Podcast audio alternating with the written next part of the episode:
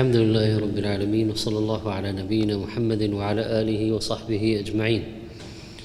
أما بعد، فإن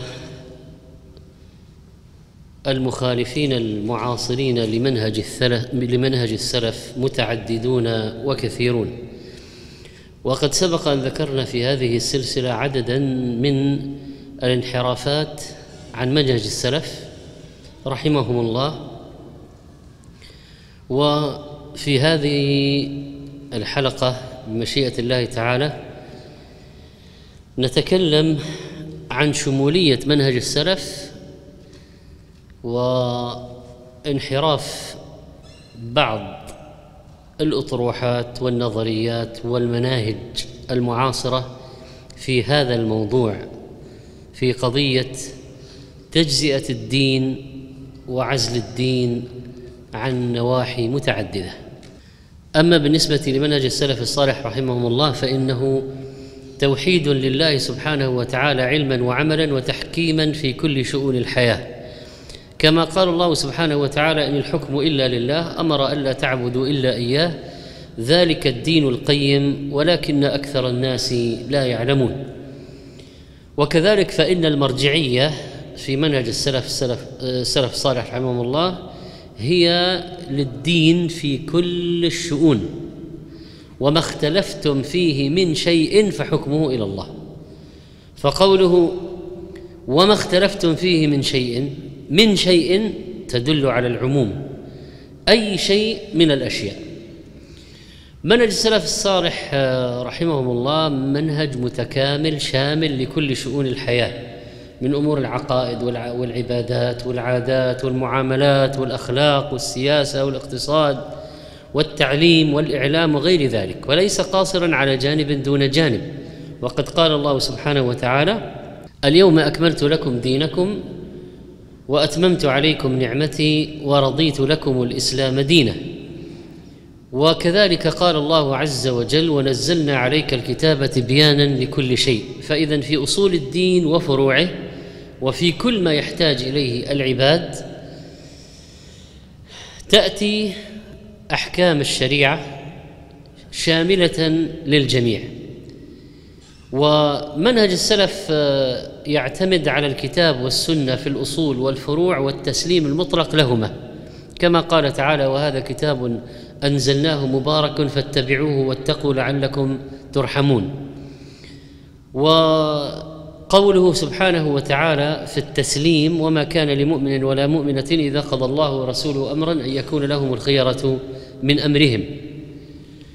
ومنهج السلف يقوم على الاعتناء بجميع النواحي، سواء كانت كما قلنا عقدية، عبادية، مسألة الأخلاق والسلوك، وتزكية النفوس، وأعمال القلوب. هو الذي بعث في الأميين رسولا منهم يتلو عليهم آياته ويزكيهم من الشرك والكبائر والصغائر والرذائل وسائر مساوئ الأخلاق.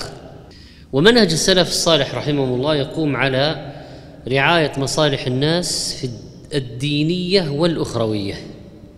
من عمل صالحا من ذكر أو أنثى وهو مؤمن فلنحيينه حياة طيبة ولنجزينهم أجرهم بأحسن ما كانوا يعملون.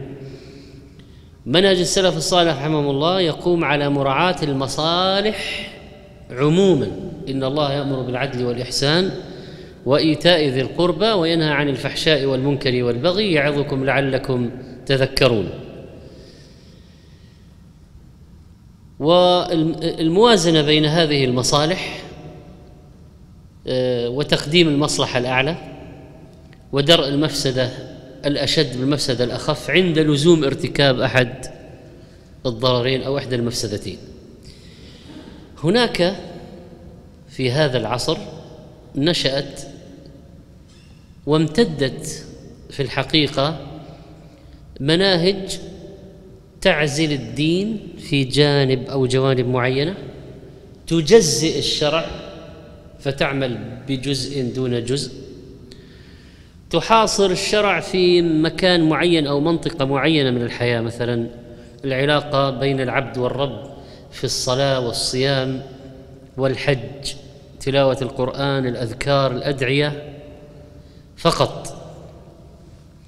ولكن في شؤون الحياة الأخرى كالاقتصاد والسياسة والتعليم والإعلام والاجتماع إلى آخره، لا، الدين مرفوض.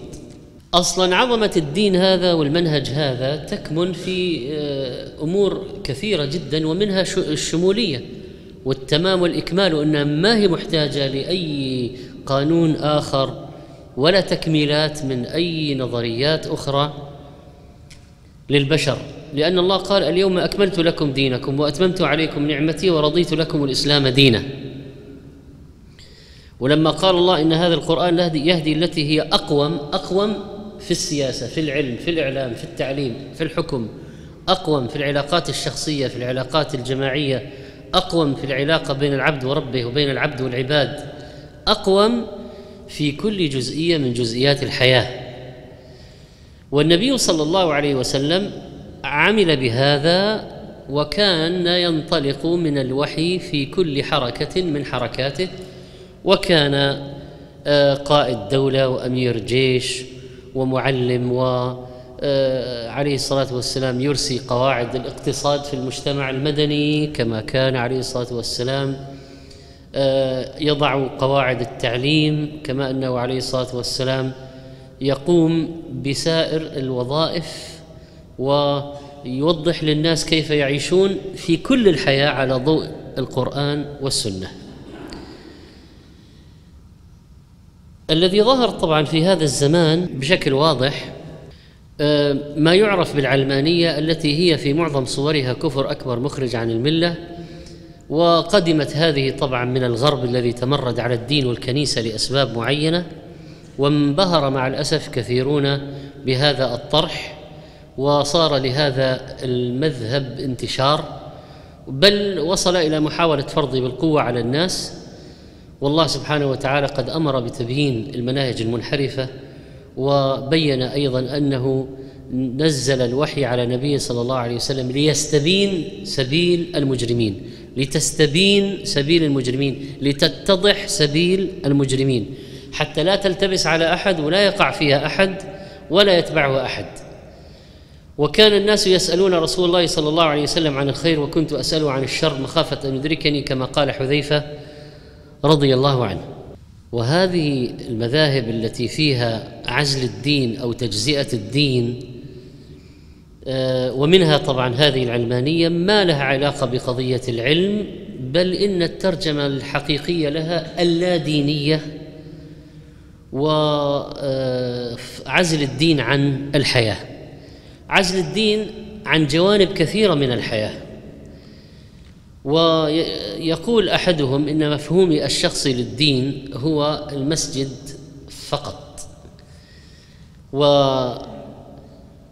ويسمون النواحي التي لا علاقة لها بالدين الدولة المدنية. ويتصور كثيرون أن الدولة المدنية معناها الدولة المتحضرة أو الدولة المعاصرة أو دولة العدل أو دولة القوانين، ولكن في الحقيقة أن الدولة المدنية هي الدولة العلمانية، هي الدولة المدنية هي التي لا سلطة فيها للشريعة والكتاب والسنة على الناس. الدولة المدنية لها قوانين ودساتير لا علاقة لها بالقرآن والسنة، ولذلك فإن الدولة المدنية هذه تهتم طبعا البيئة، الصحة، مثلا الفن بأنواعه، الرياضة، وتسمي الفواحش فناً والعري رياضة والكفر حرية ونحو ذلك. وهذه لها صورتان من حيث علاقتها بالدين. الصورة الأولى الصورة الملحدة، إنكار الدين بالكلية، إنكار وجود الله عز وجل، محاربة الدين محاربة كاملة. الثانية الصورة التي لا ينكرون فيها وجود الله، ولكن يقولون لا تدخل له في الحياة، أعط ما لقيصر لقيصر وما لله لله. ولا شك أن هذا كفر أيضا، لأن الاعتقاد بأن الله سبحانه وتعالى لا علاقة له بالاقتصاد والسياسة والتعليم والإعلام إلى آخره، هذا كفر ولا شك، لأن شرع الله أنزله ليكون مطبقا في جميع النواحي. فلا وربك لا يؤمنون حتى يحكموك فيما شجر بينهم. وقضية الحكم إن الحكم إلا لله في كل الأشياء وفي كل القضايا، سواء كانت قضايا اقتصادية، علاقات دولية، إلى آخره. نحن نعرف طبعا أن الفكرة هذه نشأت في أوروبا من قضية العداوة بين الدين وبين العلم الحديث الذي ظهر، بين الدين وبين مصالح القطاع الأكبر من الناس، لأنه كان هناك تحالف بين أرباب الكنيسة والملوك والإقطاعيين في أوروبا، وبقية الناس عبيد، وبالتالي صار عليهم ظلم عظيم، فثاروا على الكنيسة وعلى كل من معها وتمردوا على الدين، لدرجة أنه خلص صار قال قائلهم يخاطب الله تعالى الله عن قوله، يقول ارفع يدك عن الكون. هذا التمرد الذي حصل نتيجة يعني الصدام هذا ما هو موجود في شرع الله أبدا، لأن شرع الله ما في ظلم، لا للعامة ولا للخاصة ولا للحكام ولا للمحكومين ولا للعلماء ولا للمتعلمين، فكله منسجم وكله له حقوق.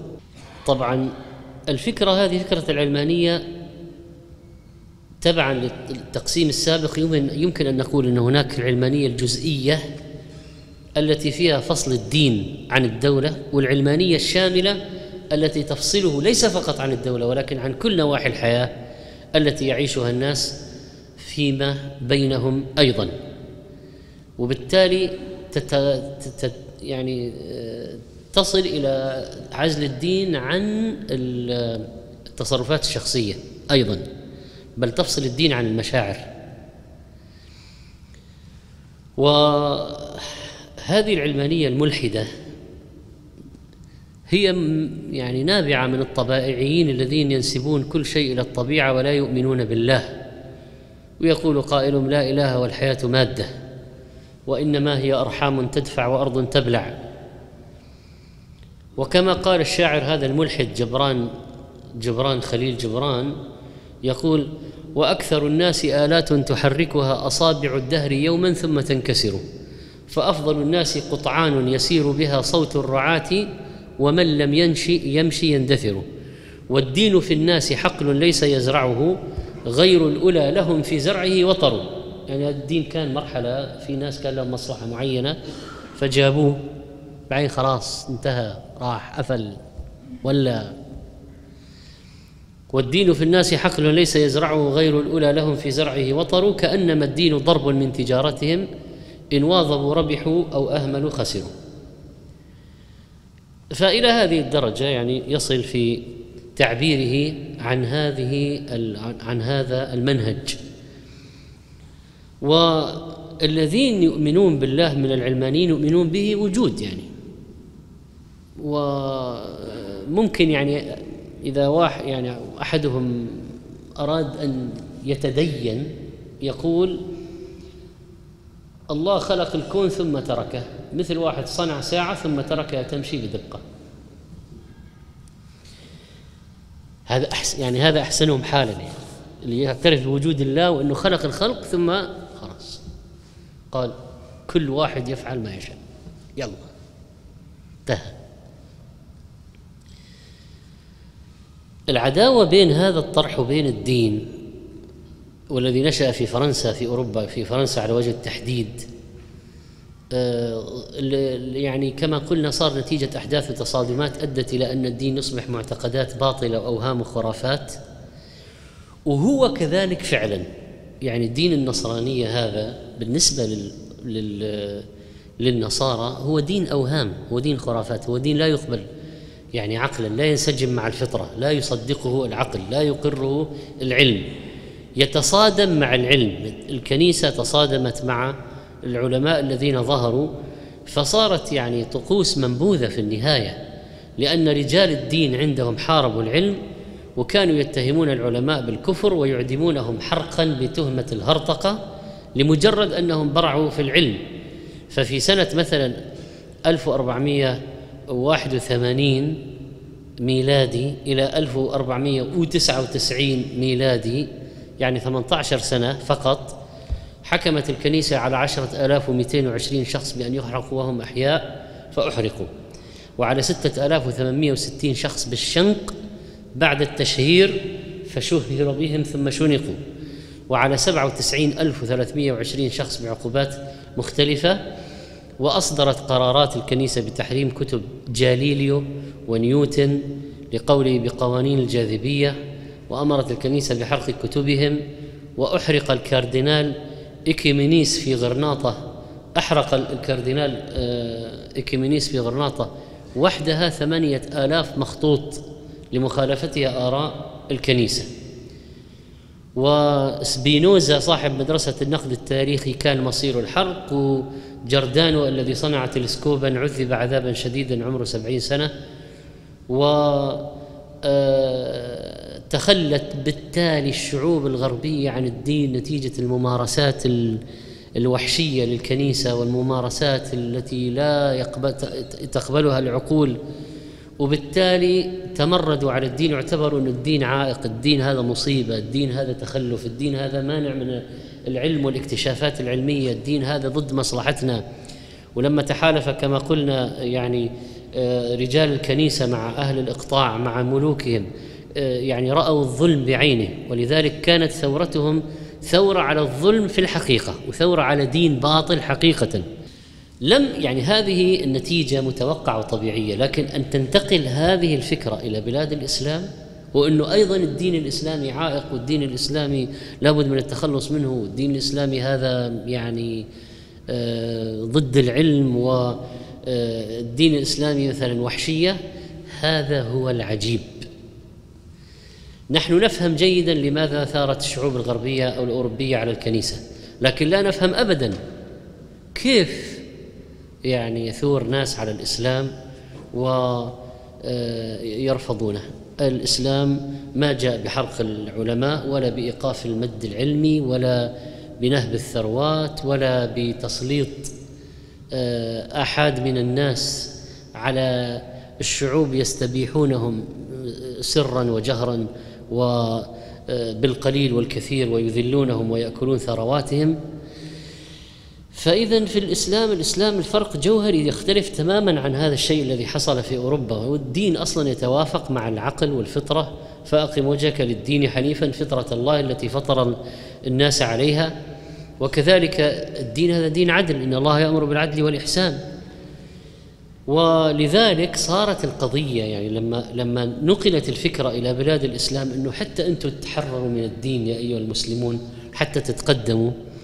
هذا مثل يعني رجل له زوجة في غاية السوء، وجاره له زوجة في غاية الخلق، فالأول ما تحمل زوجته فطلقها، قام الثاني تقليدا له طلق زوجته. وكذلك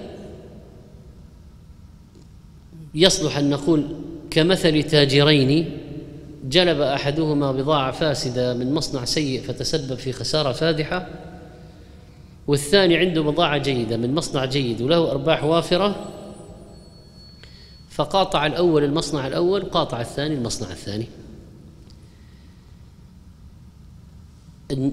هؤلاء الذين نقلوا الفكرة أو نشروا الفكرة أو ساهموا في نشرها، طبعاً هناك منهم من المستعمرون الذين استعمروا بلاد الإسلام وغرسوا الفكرة في بلاد المسلمين، والذين ذهبوا إلى هناك ورأوا أنه كيف يعني فعلا الناس لما ثارت على الكنيسة تقدمت، ولما تركت الدين حصل عندهم تحسن كبير جدا في الحياة.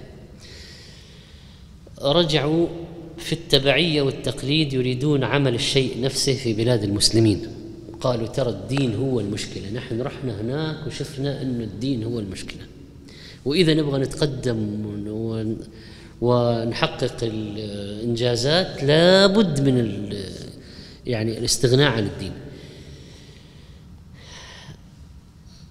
المظاهر يعني مظاهر إقصاء هذا المنهج للدين عن الحياة يعني منطلقة من عداوة، كأنها تريد أن تدفنه في المسجد، كأنها تريد أن تجعله حبيسا في صدور أصحابه. ولذلك أخرجوا الشعارات: لا دين في السياسة ولا سياسة في الدين.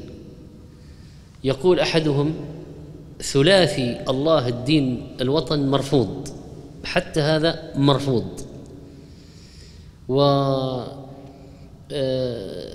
بعض الجهلة من المسلمين أو بعض المغرضين يناصرون هذه الدعوة، وكذلك أشيعت في الإعلام، فصار لهذه الدعوة أتباع، وما هو ليس كل المسلمين عندهم علم ولا محصنين، وبالتالي ممكن تمشي هذه الفكرة على أعداد من الناس. في من الناس أتباع كل ناعق، هناك من الناس إمعيون. وبدأت فكرة أنه ما له دخل رجل الدين يفتي في الاقتصاد. إيش دخل رجل الدين في الاقتصاد؟ إيش دخل رجل الدين في التقنية؟ إيش دخل رجل الدين في الاجتماع؟ إيش دخل رجل الدين؟ هذا رجل الدين حده يصلي إمام، يخطب بس، خلاص يعقد نكاح يعني على أحسن الأحوال، يزوج، يطلق، على خلاف بينهم، أن بعضهم لا يرون حتى دخول الدين في الأحوال الشخصية. في قانون، خلاص في قانون ينظم الزواج وقانون ينظم الطلاق وخلصنا، يعني ما يحتاج لا شريعة ولا قاضي ولا شيخ. فالدولة المدنية هذه فكرتها، الدولة المدنية فكرتها أنه يوجد قوانين تنظم حياة الناس من إلى، ما في داعي للدين، ما لنا علاقة. ولذلك تكملة الكلام الدولة مدنية لا دينية، التكملة الحقيقية يعني.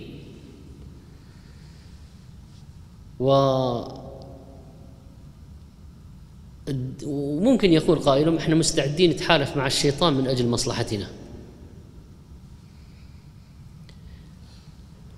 نتيجة لهذا طبعا الدولة المدنية هذه اللي هي العلمانية يعني لا يشترط فيها مثلا أن يكون رئيسها مسلما، ممكن يكون نصراني، يهودي، ملحد. بينما يقول الله سبحانه وتعالى في كتابه: ولن يجعل الله للكافرين على المؤمنين سبيلا. وأول شرط من شروط الإمام أن يكون مسلما. الدولة المدنية العلمانية لا تجيز إقامة أحزاب على أساس ديني، مع أنه أصلا في الدولة الإسلامية ما في أحزاب، يعني ما تحتاج القضية إلى وجود أحزاب ويتفرق الناس وكل واحد يتعصب لحزبه وتقوم مهارشات. لا، المسلمون أمة واحدة لهم إمام يحكمهم الشرع، والشرع له سلطة على كل، والقاضي يعزل ويمنع الظلم ويعدل ويعيد الحق لأصحابه. والنظام القضائي الإسلامي يعني يتسع لأن يشمل كل شيء، يضع ضوابط للتقنية، يضع ضوابط للشركات، يضع ضوابط لكل يعني مثلا الأخطاء الطبية. ما في جانب مثلا يعجز الشرع عن تغطيته أو نحتاج فيه إلى قوانين مدنية من الخارج أو من الداخل. طبعا الدولة المدنية تمنع أصلا دخول الأهل الدين حتى في سائر المجالس النيابية وفي غيرها، وحتى في الانتخابات بعضهم يقول حتى هؤلاء ما يدخلون في انتخابات، ولا يعترف بالدين في تلك المجالس.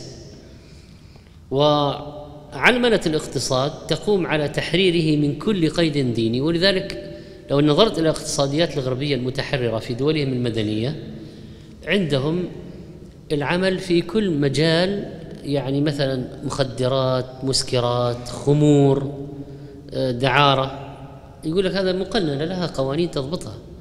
يعني هناك قوانين لتنظيم محلات الدعارة والفجور وهكذا. فالعمل التجاري شامل مثلا للخمور التي تذهب العقل، وشامل للدعارة التي تذهب العرض وتقضي على أو يعني تصيب النسل في مقاتل. يتاجرون بأي طريقة، يعني حتى لو أردت بيع كالئ بالكالئ، بيع المعدوم، بيع المجهول، بيع خلص. هناك يعني أنواع كثيرة من الجهالة والغرر والربا والميسر موجودة في بيوعاتهم واقتصادياتهم. بينما نجد نحن عندنا ضوابط ذلك بأنهم قالوا إنما البيع مثل الربا وأحل الله البيع وحرم الربا، وحرم الشرع الميسر رجس من عمل الشيطان فاجتنبوه، وكذلك حرم الجهالة والغرر، وهذا ظلم للناس، وأوجب شروطا في البيوع مثل تعيين السلعة، تعيين الثمن، وهكذا. ما عندها مانع الدولة المدنية يطلع فيها رأسماليون عدد قليل يسيطرون على كل الثروات، ما عندهم مشكلة. وقديما قارون مثال: إن قارون كان من قوم موسى فبغى عليهم وآتيناه من الكنوز ما إن مفاتيحه لتنوء بالعصبة أولي القوة إذ قال له قوم لا تفرح إن الله لا يحب الفرحين. ما عندهم مانع يشتغلوا في الرذائل، وتجارة الرقيق هذا 700,000 شخص في مكان يعني واحد يتم الاتجار بهم سنويا حسب تقارير الأمم المتحدة.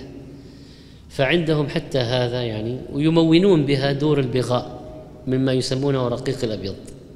فهم في الوقت الذي يتهمون فيه الشرع أنه هو فيه مثلا تخلف في قضية الرق، عندهم السيء بعينه، وليس في الشريعة ما هو سيء أصلا. وفي أعظم يعني في أكثر دول العالم تقدما تشير تقديرات مكتب التحقيقات الفيدرالي لأنه يوجد أكثر من 100,000 طفل وطفلة يتم الاتجار بهم جنسيا في متوسط أعمار 11 سنة. أما لهثهم خلف الأرباح من كل حدب وصوب، حتى ينتجون يعني سلع ضارة، عبيد للدولارات والجنيهات وغيرها. وكذلك صناعة التدخين. لو قلت يعني طيب أنتم عقلاء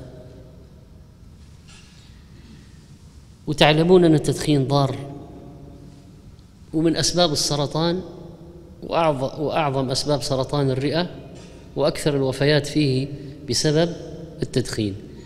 كيف يا أيها الدول المتقدمة الغربية تعطوا تصريح لمصانع التدخين وتقوم مصانع التبغ لديكم بصناعة هذه الآفة التي تقتل من البشر من تقتل؟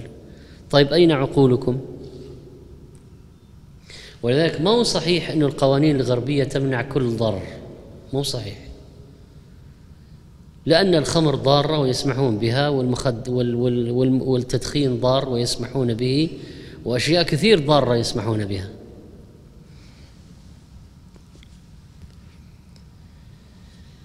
وأما بالنسبة للاقتصاد فواضح جدا مخالفة المنهج يعني الغربي أو المنهج العلماني في الاقتصاد للمنهج الإسلامي، سواء في قضية هذه الرأسمالية الظالمة المفترسة، سواء في هذه الإقراضات الربوية والتمويلات الربوية الهائلة، سواء في دفع الناس إلى الشراء حتى لو الكماليات، والدفع من الاقتراض، وتسويق الاستهلاك بالدين، والذي صار الآن طبعا بالونة كبيرة ستنفجر في أي لحظة ويكون فيها ربما نهايتهم. وفقاعة البطاقات الائتمانية قادمة، كما أن في فقاعة وهذه المديونيات الهائلة بالربا قادمة. مسألة أن الملكية الفردية على حساب مصالح الناس واضح جدا يعني الفرق فيها بين هذا النظام وبين النظام الإسلامي. ما له دخل الدين عندهم في الاقتصاد إطلاقا، هناك فصل كامل بين الدين وبين التعليم والإعلام وإلى آخره. النظام الطبقي واضح جدا، يعني 1 أو 2% يملكون أكثر الثروة الموجودة في المجتمع، مع أن النظام الإسلامي ما أفاء الله على رسوله من أهل القرى فلله وللرسول ولذي القربى واليتامى والمساكين وابن السبيل كي لا يكون دولة بين الأغنياء منكم، كي لا يكون متداولا محصورا فقط بين الأغنياء. مسألة الاستعباد، يعني أن العمال يشتغلون بأجور متدنية جدا، وأحيانا يفتحون المجال لأجانب أو عمال من دول أخرى بالقدوم حتى يعني تكون اليد العاملة هذه اليد العاملة في مصلحتهم، واستعباد الناس واستغلالهم هذا واضح أيضا. من ظلمهم أنهم يحتكرون السلع الضرورية، وممكن يحرقوا بعض البضائع الفائضة لأجل أن لا تنخفض أسعارها في السوق، ولا حتى يكلفون أنفسهم بإعطائها للناس في المجاعات. ممكن يستولوا على بلاد ويحتلوا بلاد من أجل مصلحتهم الاقتصادية، وعلى منوال شركة الهند الشرقية التي أنشأتها بريطانيا في استعمار الهند ونهب ثرواتها كثير صار بعد ذلك. الدولة المدنية هذه فيها قضية الحرية الكاملة، يعني الدولة المدنية تقوم على مسألة الحرية المطلقة، وأن الإنسان حر فيما يعتقد، حر فيما يفعل. والله عز وجل قال: أرأيت من اتخذ إلهه هواه فأنت تكون عليه وكيلا. الإنسان إذا ما كان عبدا لله في منهج السلف فإنه سيكون عبدا لشهواته. وكان هناك قصة لطيفة حصلت في بغداد قديما، أن رجلا من العلماء اجتاز بدار فسمع منها أصوات الملاهي والمعازف، فخرجت جارية لترمي القمامة، فقال لها ذلك العالم: يا جارية، صاحب الدار هذه حر أم عبد؟ فقالت: لا، هو حر. قال: نعم، صدقت، لو كان عبدا لخاف من مولاه، لو كان عبدا لخاف من مولاه. طبعا هو يقصد لو كان عبدا لله لخاف من ربه. دخلت وأخبرت سيدها، قالت: مر واحد بالباب وسألني: صاحب الدار حر أم عبد؟ فقلت له: حر. فقال: صدقت، لو كان عبدا لخاف من مولاه. ففهمها وراح يطلع يجري حتى تاب على يد ذلك العالم. فمسألة الحرية هذه المطلقة عند هذه الطائفة وأدت طبعا إلى أضرار كثيرة، ولذلك صاروا يحاولون يعني أن يقننوا الحرية بما لا يتصادم مع حريات الآخرين. يعني ممكن يقول مثلا: أنت حر، لكن إلى حد بس فقط، يعني إذا صار في حريتك اعتداء على حريات الآخرين تنتهي حريتك عند حدود حريات الآخرين. فطبعا يعني لو واحد مثلا ألحد أو سب الله ما اعتدى على حرية أحد، وبالتالي تمشي، ما عندهم مشكلة. تراضى رجل وامرأة على الزنا، ما في اعتداء على حرية أحد، تمشي. وهكذا. ولو أراد واحد ينتحر ما اعتدى على حرية أحد، ولذلك قوانينهم تجيز قتل، يعني قتل النفس، انه لكن طبعا بطريقه حضاريه. يعني ممكن تروح مثلا المستشفى او الطبيب تعاقد معه على حقنه سامه، يعني تبغى تنهي حياتك، ما انت حر كيفك، ما عندنا مشكله، القانون يكفل لك انهاء حياتك بطريقه هادئه. يعني مو تروح مثلا كذا في مكان عام تشعل نفسك بالنار، ولا لا، يعني حريه مكفوله. وبالتالي قضية يعني الاعتداء على الدين وعلى هذا الدين ما له صاحب عندهم. الدين اعتدي كما تشاء، أنت ما اعتديت على حرية أحد. هؤلاء لما تحرروا من الدين تكبلوا بالهوى، الذليل بغير قيد متقيد كالكلب لو لم يسد يبحث عن سيد. وطلب السعادة بالتحرر من الدين ما جاب نتيجة، بدليل أنه هناك كثير من المليارديرية ينتحرون وما ينقصهم شيء. والله قال: ومن أعرض عن ذكري فإن له معيشة ضنكا. وهذا سبب الانتحارات. يا خادم الجسم كم تشقى بخدمته لتطلب الربح فيما فيه خسران، أقبل على النفس واستكمل فضائلها فأنت بالنفس لا بالجسم إنسان. أشاعوا أن الحقيقة المطلقة لا يطالها أحد، وأنه لا أحد يحتكر الحق والصواب. ومعنى ذلك أنه لا الإسلام يحتكر الصواب ولا النظام الإسلامي يحتكر الصواب، ما في أحد يحتكر، حتى القرآن والسنة ما تحتكر الصواب.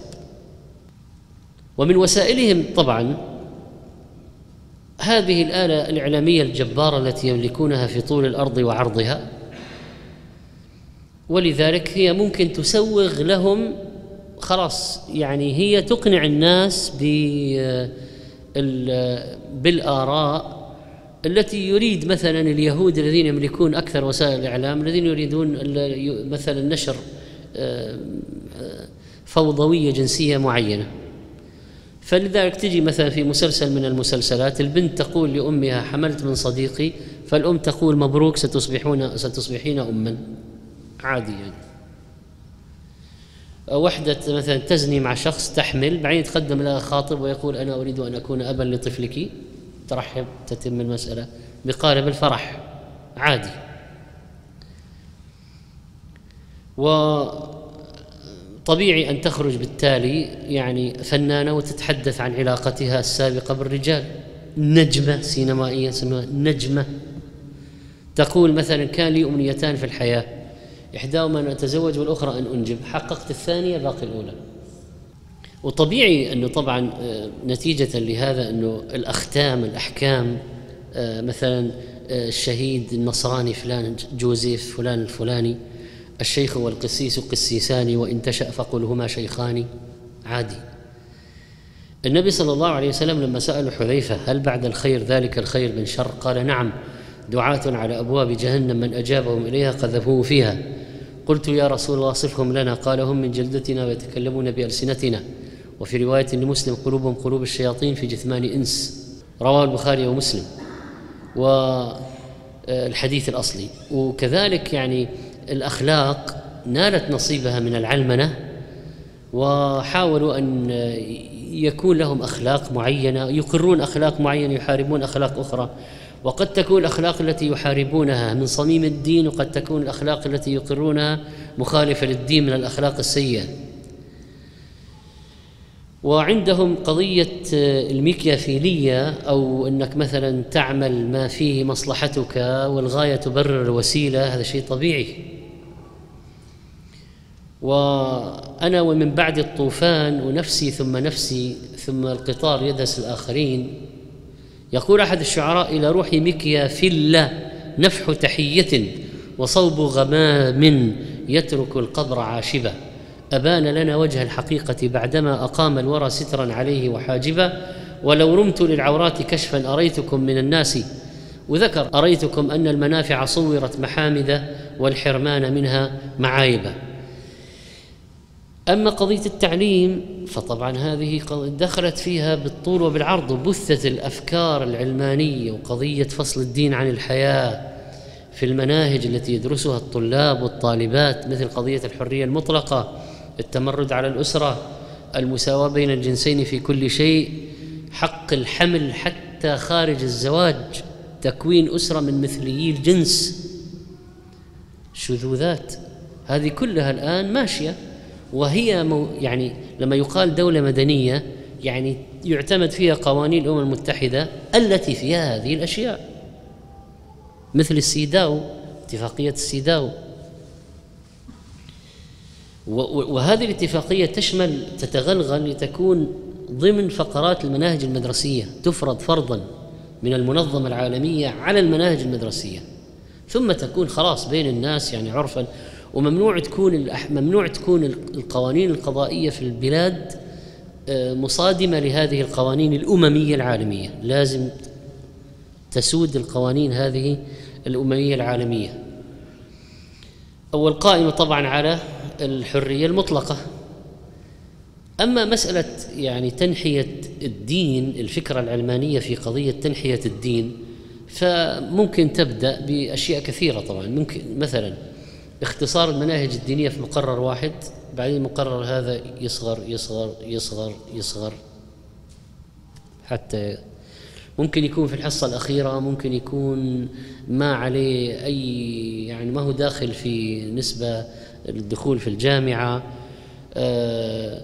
وممكن وطبعا ممنوع فيه مثلا أمور تتعلق ب يعني الولاء والبراء، البراء في الدين، قضية طبعا الجهاد في سبيل الله هذه ممنوعة، مسألة كفر اليهود والنصارى ممنوع، وهكذا. وإذا لزم يعني قال له واحد طيب احنا الآن في الفاتحة نقرأ صراط الذين أنعمت عليهم غير المغضوب عليهم ولا الضالين، فغير المغضوب عليهم اليهود والضالين النصارى، هذا تفسيرها في السنة، هذا تفسيرها، يقول خلاص اقرأوها ما تفسروها، ما لك دخل في التفسير، ولا بد تقرأها، قرأها في الصلاة بينك وبين ربك، ما لك دخل. وممكن يستعين هؤلاء أهل العلمنة ببعض مشايخ الضلالة الذين يفسرون لهم بعض الآيات تفسيرا يتوافق مع المبدأ هذا اللي فيه العلمانية الحرية المطلقة، فصل الدين عن الحياة، كقول بعضهم فمن شاء فليؤمن ومن شاء فليكفر، إنه هذا رب العالمين يبيح ويسمح بالإيمان والكفر، فأنت اشتو يلا خلاص، مع أن الآية آية تهديد ووعيد، وقل الحق من ربكم، حق واحد، فمن شاء فليؤمن بهذا الحق ومن شاء فليكفر. إيش بقية الآية؟ إنا أعتدنا للظالمين نارا أحاط بهم سرادقها. هل هذه الآية دليل على الحرية المطلقة وأن الله يسمح بالكفر؟ فهناك من يشرع لهم، هناك من يعني يأتي لهم بنصوص على طريقة اليهود، إذا ما حرفوا النص حرفوا المعنى. وماذا تفهم من جعل مثلا بعض الكليات الدينية تقبل نسبة الثانوية العامة 50% والطب 99%؟ أنت تخاف إيش؟ على أجساد الناس؟ تبغى 99% لأنك خايف على أجساد الناس؟ بس طبعا أنت ما تخاف على أديان الناس، أديان الناس عندك مو معترف فيها، ولذلك يدخلها يعني أقل الناس إمكانات يدخل. صدقة العائلة، إذا في واحد أقل واحد في الأولاد نسبة يقول هذه زكاة العائلة، ودوا على كلية شرعية. طبعا لا شك أن المخالفة يعني لمنهج السلف واضحة جدا في هذا الطرح، والله عز وجل جعل التشريع حقا خاصا له، إن الحكم إلا لله، أمر أن لا تعبدوا إلا إياه، ذلك الدين القيم ولكن أكثر الناس لا يعلمون، وقال ولا يشرك في حكمه أحدا، وقال وفي قراءة ولا تشرك في حكمه أحدا، فالحلال ما أحله والحرام ما حرمه والدين ما شرعه والقضاء ما قضاه، والسيادة في المجتمع لله. فالفرق بين الدولة الإسلامية والدولة المدنية أن الدولة المدنية السيادة فيها للقانون، والقانون ممكن يجي من الأمم المتحدة، منظمات دولية، قانون سويسري، إيطالي، اللي كما هو يعني. طيب ماذا بالنسبة لموضوع التحاكم. الآن الناس تحصل بينهم قضايا، تحصل بينهم خلافات، أليس كذلك؟ في الدولة المدنية التحاكم بين الناس المختلفين في القضايا إلى القانون، قانون المدني هذا. أما في الدولة الإسلامية التحاكم إلى شريعة الله. ألم تر إلى الذين يزعمون أنهم آمنوا بما أنزل إليك وما أنزل من قبلك يريدون أن يتحاكموا إلى الطاغوت وقد أمروا أن يكفروا به. فالطاغوت اسم لكل ما تجاوز حده، كل ما عبد من دون الله وهو راض، كل معبود أو متبوع أو مطاع من دون الله. فإذا هذه النحلة الخبيثة تجعل السيادة والسلطة العليا لهذا القانون المدني الذي نظمه بشر، وتتسلط عليه المنظمات الأممية وتضع فيه قوانين رغما عن الناس ويمشوا عليها. أم لهم شركاء شرعوا لهم من الدين ما لم يأذن به الله، سماهم شركاء. والله عز وجل قال اتخذوا أحبارهم ورهبانهم أربابا من دون الله. ماذا فسرها النبي صلى الله عليه وسلم؟ أما إنهم لم يكونوا يعبدونهم. هو ما يضع هذا الراهب والحبر ويسجد له ويركع له، ولكنهم كانوا إذا أحلوا لهم شيئا استحلوه وإذا حرموا عليهم شيئا حرموه، فتلك عبادتهم. والحديث رواه الترمذي. نرى بوضوح وجلاء بأن الإسلام دين شامل لجميع نواحي الحياة، ونزلنا عليك الكتاب تبيانا لكل شيء. والإسلام يهتم بالإنسان ومن هو جنين في بطن أمه وقبل أن يكون جنينا وعند الولادة وبعد الولادة، وكل لها أحكام، للحمل أحكام والإجهاض أحكام وعند الولادة أحكام. وأما هذه النحلة الخبيثة فإنها تعبث بالناس. ومنهج السلف المعتمد على الكتاب والسنة الشامل لكل فرع من الفروع واضح جدا أنه في مقابل هذه النحلة الخبيثة العلمانية التي تعتمد على الدساتير والقوانين المحكمة في أموال وأعراض ودماء الناس، ويتبجح القضاة والمحامون بالاستدلال بمواد الدستور والقانون المخالف لما أنزل الله، وعلى المادة رقم كذا وعلى المادة رقم كذا وعلى المادة رقم كذا، وفيها مخالفات كثيرة لما أنزل الله. وطبعا هذه قوانين على أهواء البشر، وكم اكتشفوا فيها من ثغرات، وكم عملوا من مواد إلحاقية لمحاولة إيجاد حل لهذه الثغرات، وكم وكم. ومع ذلك يتسع الخرق على الراقع ولا يستطيعون الإيفاء بكل احتياجات الناس وسد كل الثغرات.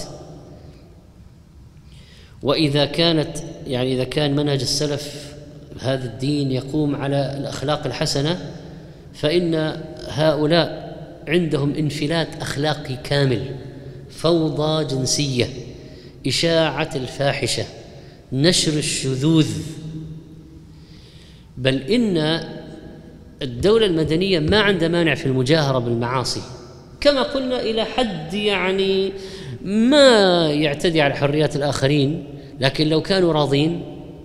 يعني مثلا هل الدولة المدنية عندها مانع قيام مسرح على الهواء مباشرة، مسرح عام في ساحة عامة في البلد، أكبر دوار في البلد يعملوا فيه مسرح عروض جنسية حية، يعني زنا على الهواء، ويحتشد الناس ويرون، اللي يبغى يشوف يشوف واللي ما يبغى يشوف يسكر باب البيت. هذا ما عنده مشكلة في الدولة المدنية لأن فيها حرية، الذي يريد يجي والذي لا يريد لا يجي، انتهينا. فما هي فقط قضية أنه كل واحد يعني في سلوكه الشخصي يفجر، ليفجر في سلوكه الشخصي يفجر على المستوى العام، يعني المجاهرة كما قال ذلك الفاسق: ألا فاسقني خمرا وقل لي هي الخمر، ولا تسقني سرا إذا أمكن الجهر، وبح باسم من تهوى ودعني من الكنى، فلا خير في اللذات من دونها ستر. يقول يعني ما هي ممتعة، يعني إذا صارت ما هي علنية ما هي ممتعة. إذا كان يعني الدين ومنهج السلف الصالح رحمهم الله يقوم على رعاية مصالح الناس الدينية والأخروية، فإن هذه العلمانية هذه ما لها علاقة بالآخرة إطلاقا. وإذا كان يعني الدين يقدم المصلحة العامة على المصلحة الخاصة، مثلا نهى أن يبيع حاضر لباد، فبيع الحاضر للبادي في مصلحة لصاحب السلعة، يتحصل على ربح أكثر، لكن لما كان في منعه ترخيص السعر لعامة الناس جاء الشرع به. يعني لما يجي مثلا رجل من البادية عنده سمن ولا جبن ولا يعني ثمار خضار يريد أن يبيعها، هذا ما يستطيع أن يجلس في البلد كثيرا، له أهل، فهو يريد يبيع ويمشي. فلما يبيع ما يبيع بأعلى سعر. لما يجي الحاضر يقول للبادي هات بضاعتك أنا أبيع لك هي، فإنه يمكث في السوق ما يريد، لأن عنده بيت ومستقر، فيبيعها بأعلى سعر. إذا باعت بأعلى سعر إيش مجال التداول فيها بعد ذلك؟ مجال ضيق، بخلاف ما لو باعها البادي ومشى. دعوا الناس يرزق الله بعضهم من بعض. المهم لا يبيع حاضر لباد فيها مصالح الشرع يعلمها، فنهى أن يبيع الحاضر البادي.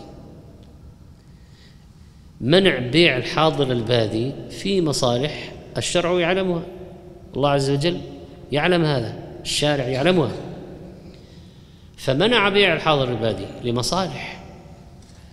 أما طبعا هذه النحلة العلمانية ما عندهم مانع أصلا، هذه يعني أنت حرية شخصية وفردية، ومصلحتك فوق أنت يعني تحصل، المهم تحصل على أكبر ربح بغض النظر عن إيش تضرر الناس.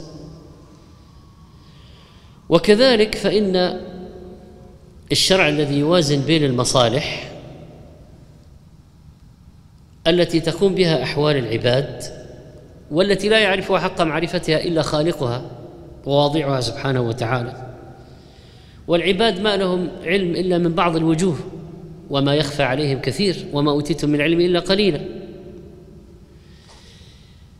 عم رافع بن خديج يقول نهانا رسول الله صلى الله عليه وسلم عن أمر كان لنا نافعا، وطواعية الله ورسوله أنفع لنا.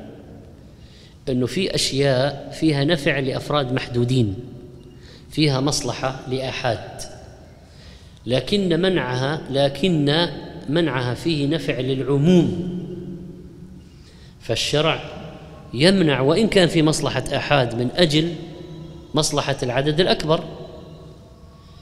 أما طبعا العلمانية هذه عندها اللذة والنفع للشخصي شيء مقر، حتى لو على حساب عموم الناس. ولذلك كم يوجد عندهم من الاحتكارات؟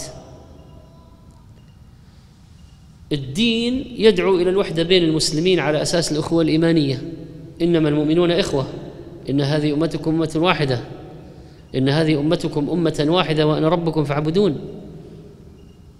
فعلى أي أساس تنشأ العلاقة عند الطرف الآخر؟ على القوميات؟ على حدود جغرافية؟ على ماذا؟ بغض النظر عن الدين. إذن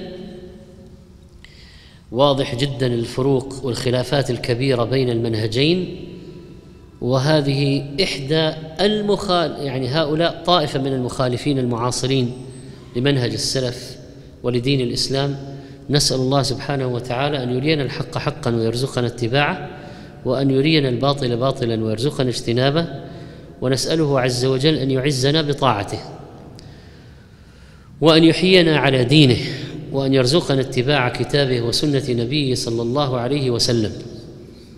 نسأله عز وجل أن لا يفتننا. ربنا لا تزغ قلوبنا بعد إذ هديتنا وهب لنا من لدنك رحمة إنك أنت الوهاب. وصلى الله وسلم على نبينا محمد.